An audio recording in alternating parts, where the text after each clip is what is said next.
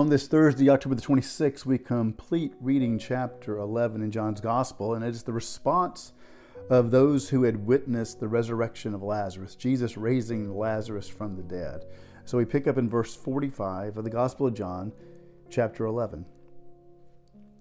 Many of the Jews, therefore, who had come with Mary and had seen what he did, believed in him. But some of them went to the Pharisees and told them what Jesus had done. And so the chief priests and the Pharisees gathered the council and said, What are we to do? For this man performs many signs.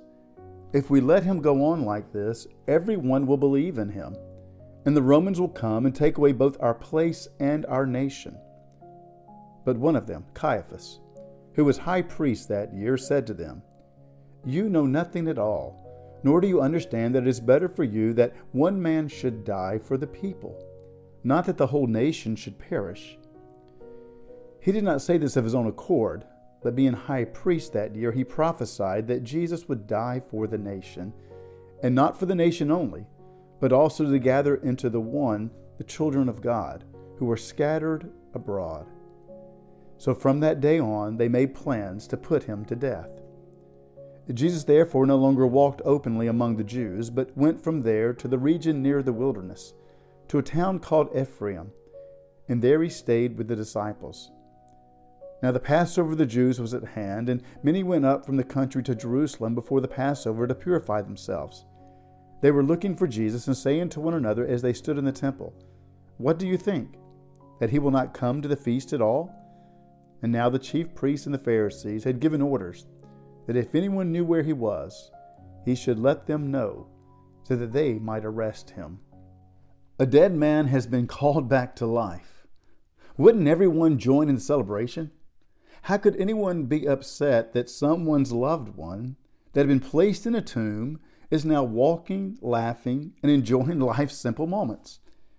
But John tells us that the quest for personal power, not to lose one's earned place and position, triumphs even the most miraculous of God's miracles the goal of maintaining one's rightness and the privileges that, that come from being right even allow us to exhibit behaviors that we would normally oppose if we weren't so blinded in the moment.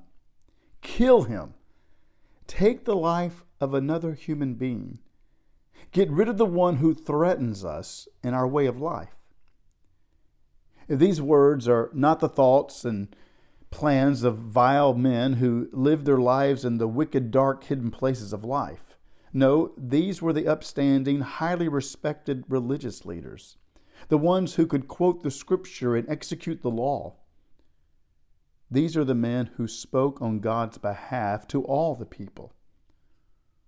Oh, how the quest to maintain power and position in a fleeting world can cause even the best of us, the most moral of us, to misunderstand and to miss the ways of the one who is the resurrection and the life. So listen again to the passage, the first part of our reading, and hear the responses of those who were clinging to power and position. Many of the Jews, therefore, who had come with Mary and had seen what he did believed in him, but some of them went to the Pharisees and told them what Jesus had done. And so the chief priests and the Pharisees gathered the council and said, What are we to do? For this man performs many signs.